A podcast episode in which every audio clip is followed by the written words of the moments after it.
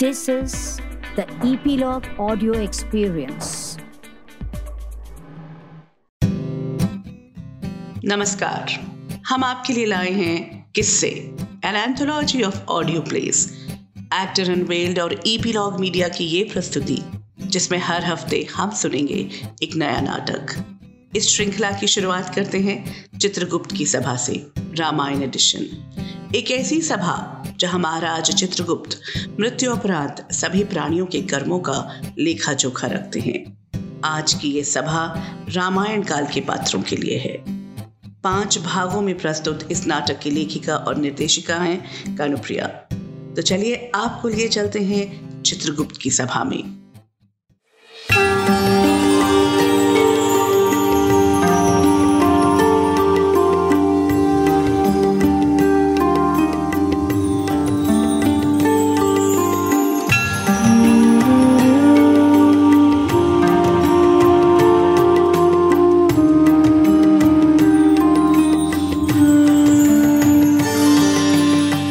ब्रह्मा की काया से जन्मे। न्याय के देवता माने जाते। दिव्य चित्रगुप्त की सभा में आपका स्वागत है। चित्रगुप्त नमस्तु भयम वेदाक्षर तात्रे। पृथ्वीलोक पर जो भी जन्म लेता है, वो कर्म का भागीदार हो जाता है। कहते हैं कि इन कर्मों के बंधन से स्वयं नारायण भी नहीं बच पाते। पृथ्वीलोक में मृत्यु परांत हर मनुष्य को अपने कर्मों का सामना करना पड़ता है। इसी सभा में उनके कर्मों का लेखा जोखा रखा जाता है और उन्हीं के आंकलन के पश्चात कई निर्णय लिए जाते हैं। उस आत्मा का पुनर्जन्म क्या होगा? उन्हें किन परिस्थितियों का सामना करना पड़ेगा? उन्हें अभी कौन सी सीख लेनी बाकी है? और सबसे अहम प्रश्न कि इतिहास उन्हें किस दृष्टि से देखेगा। इसका अर्थ यह कदापि नहीं है कि मनुष्य का पिछला जन्म ही उसके अगले जन्म को निश्चित करता है। वह उस जीवन की पृष्ठभूमि अवश्य तय कर देता है। किंतु यह मनुष्य की स्वतंत्र इच्छा पर निर्भर करता है कि उन परिस्थितियों का वो कैसे सामना करता है। मनुष्य के पास परमात्मा का सबसे बड़ा वरदान है, मुक्त इच्छा। आज की सभा अनोखी है। आज रामायण के पात्र इसमें सम्मिलित हैं। रामायण भारत की सबसे महान गाथाओं में से एक है। किन्हीं भी कारणों से, जब दिव्य आत्माओं ने रामायण प्रसंग की अवधि में धरती पर जन्म लिया तो बहुत सी घटनाएँ घटी और उनमें पाप और पुण्य कर्म शामिल हैं। इस सभा में रामायण काल की स्त्रियाँ आज पुरुष पात्रों से अपने प्रश्न पूछने को आतुर हैं। इस महागाथा के सभी पात्रों के साथ आयोजित इस ऐतिहासिक सभा का संचालक करने आ रहे हैं धर्मराज के सहायक, अपना न्याय सुनाने वाले श्री ब्रह्मा की काया से जन्मे भगवान चित्रगुप्त। जय चित्रगुप्त यमेश तव शरणागतम्।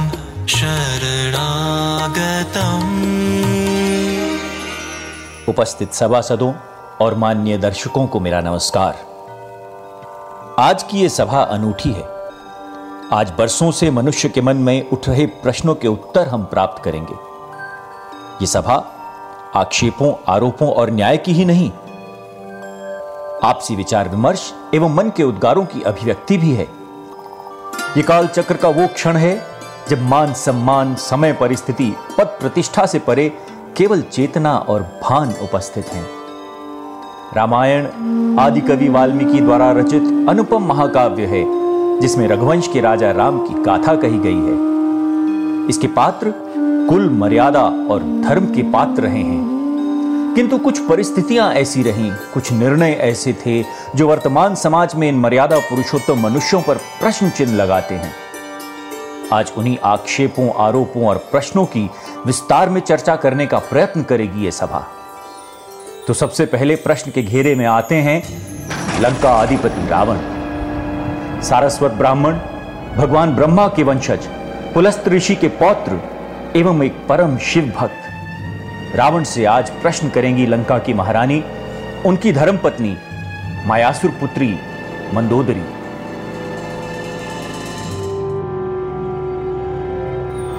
ओम यमय धर्म राज्य श्री चित्रगुप्त नमः। हे न्याय देवता चित्रगुप्त, दशानन रावण का अभिनंदन स्वीकार करें। रामायण कथा का प्रथम खलनायक मैं, रावण, आज अपनी धर्म पत्नी, अपनी प्रियतमा, पतिव्रता मंदोदरी के आक्षेपों को सुनने को तैयार हूँ।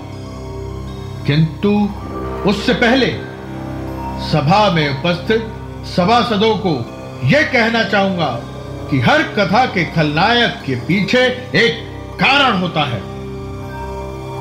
मेरे पापों का विश्लेषण तो आज तक होता आया है। किंतु मेरे सुकर्मों का क्या? मैं लंका का चहेता राजा था।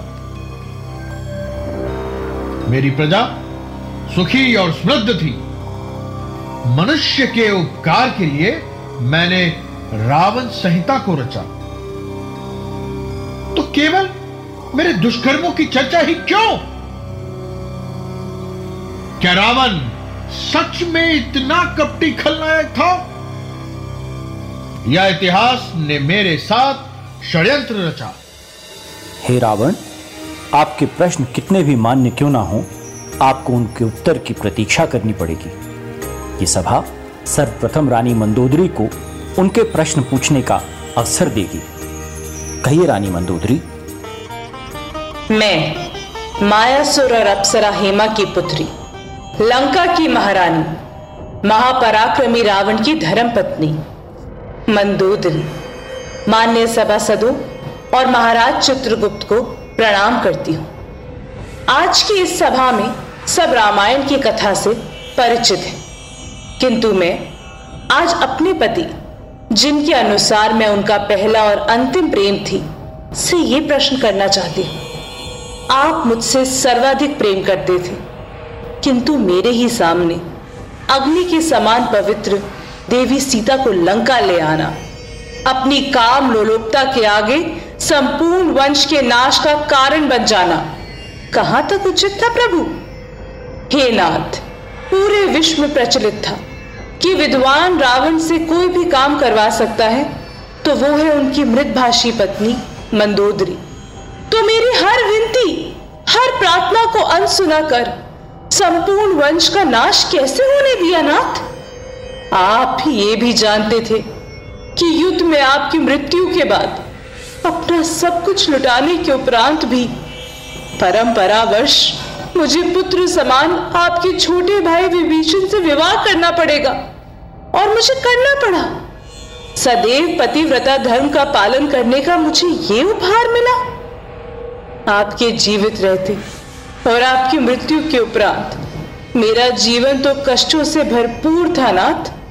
मेरा न्याय कौन करेगा? मेरी भक्ति, प्रवृत्ति और धर्म पालना में कोई कमी नहीं थी। फिर ऐसा जीवन क्यों? मैं तुम्हारा अपराधी हूँ, प्रिय। यह सच है कि मैंने अपने जीवन में सबसे अधिक प्रेम तुमसे किया था। किंतु उससे भी अधिक प्रेम मुझे मेरे स्वाभिमान से था। सीता स्वयंवर में हुए मेरे अपमान को मैं अभी भुला भी नहीं सका था किशोरप नखा का अपमान मेरे सामने आ पहुँचा। प्रिय मंदोदरी, मैं अनुमान नहीं लगा पाया था कि सीता का अपहरण कारण बन जाएगा हमारे वंश के विध्वंस का। मैं महाप्राक्रमी, महाविद्वान, महान वीणा वादक सर्वश्रेष्ठ शिव भक्त रावण था, जिसके नाम का डंका पृथ्वी लोक में ही नहीं, तीनों लोकों में बचता था।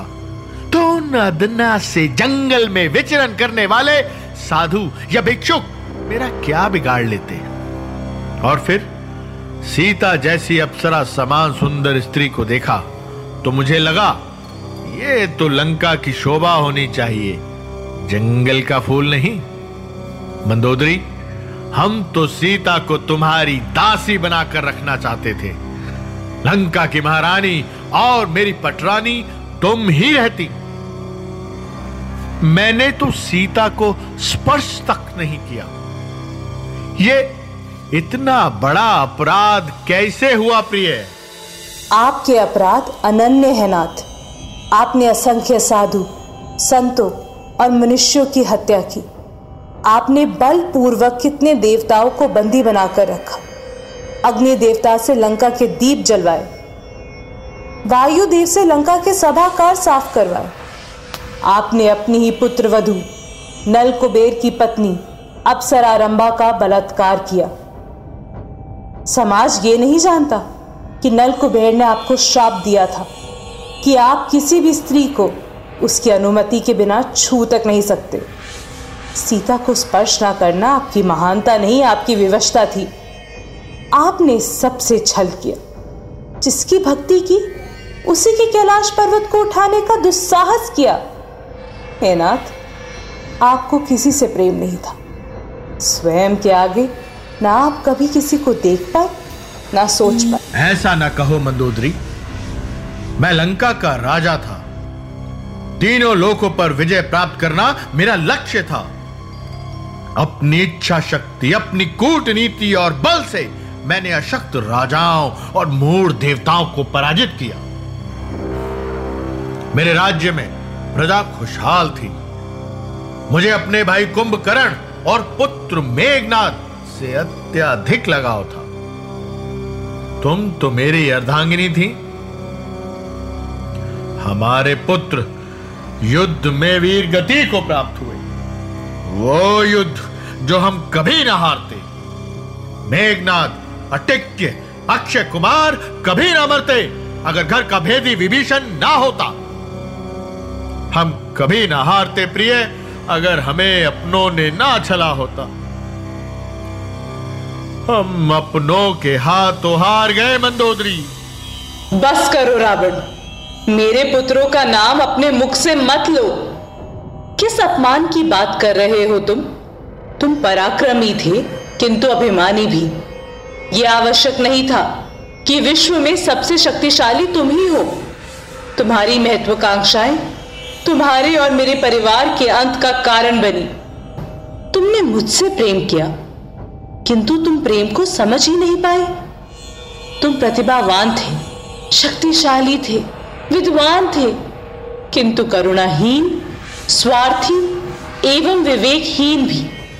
ऐसे ज्ञान का क्या लाभ, ऐसे वरदानों का क्या लाभ, जो ना स्वयं को सिद्ध कर पाए और ना विश्व में परिवर्तन ला पाए?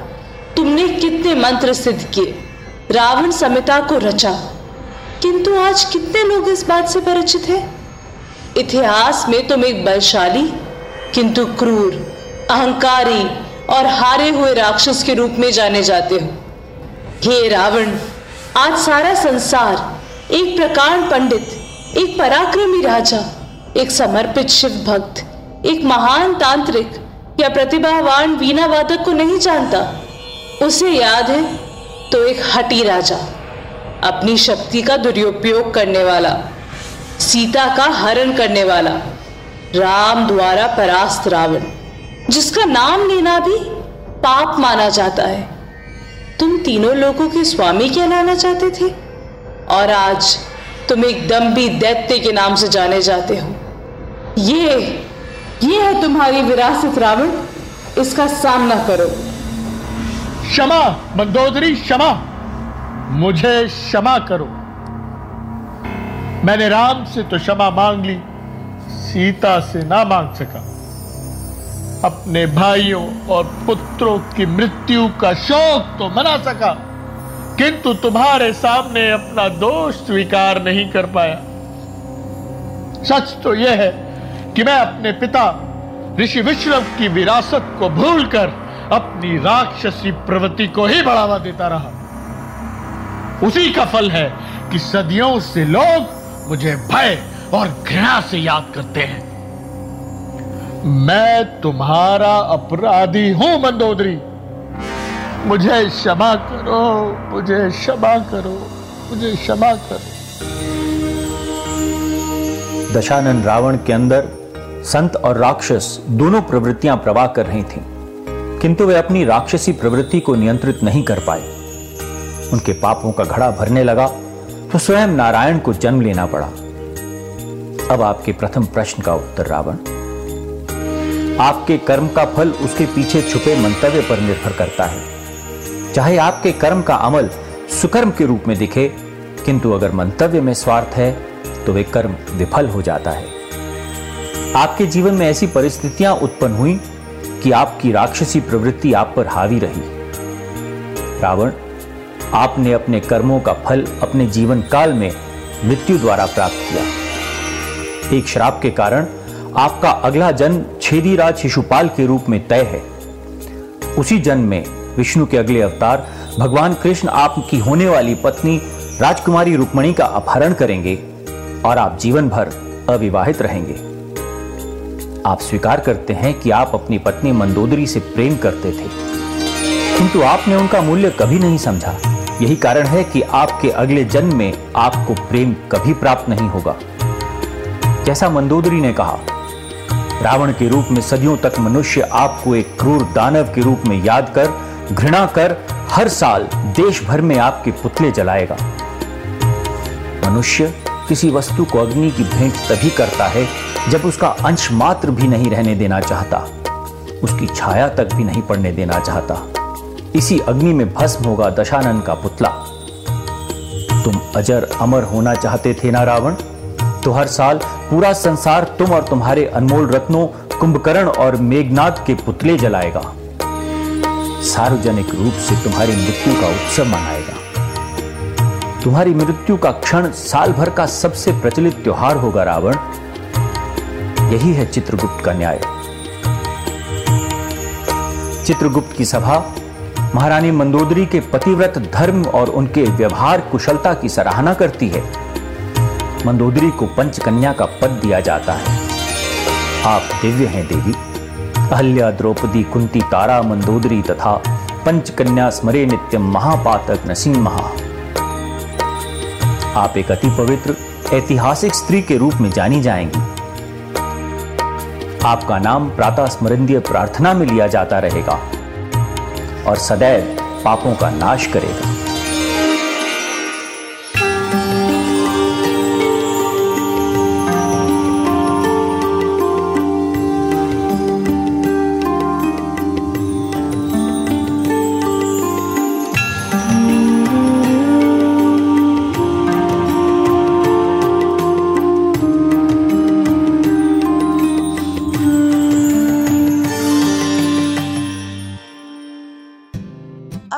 सुना चित्रगुप्त की सभा रामायण एडिशन का भाग।